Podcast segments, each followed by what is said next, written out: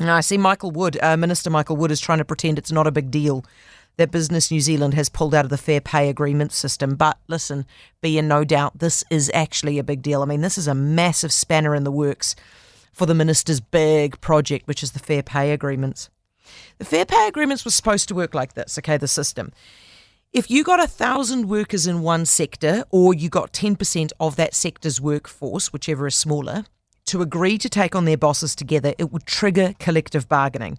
And whatever agreement they reached would then be binding on all employers across the sector, no matter where those employers are in the country, no matter whether they're big or small employers or whatever, it would bind them. But who would do the bargaining? Because you can't have all the employers sitting in the room together with all the employees, right? So the bargaining would be done on behalf of the employees by the default bargainer, which would be the Council of Trade Unions. And for the employers, it was intended to be Business New Zealand. Now, since Business New Zealand has pulled out, the government hasn't got a default team to work on behalf of the employers anymore. So they're going to have to find someone else, right? Or they're going to have to find lots of small groups to do the same work for each sector that Business New Zealand would do. That's just the first problem they've got with this, right? Trying to plug that massive gap left by Business New Zealand. The second problem is that this dents the credibility of the idea in a really big way because the government can no longer say, hey, the scheme has got employer support, it's perfect.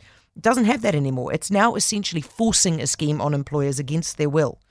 Business New Zealand and its uh, chief executive Kirk Hope deserve a lot of praise, I reckon, for pulling their support today. That was a really brave thing to do because this could and probably will make senior ministers who care deeply about fair pay agreements really angry. This was a pet project of this government.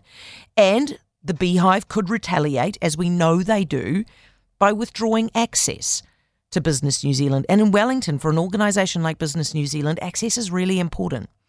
Now, you can't accuse Business New Zealand of having been difficult the whole way through and trying to scupper the thing. They tried very hard to help the government fix this behind the scenes, and I'm guessing the government wasn't listening, which is why they've had to go nuclear and go public and pull their support. Fair pay agreements are a terrible idea.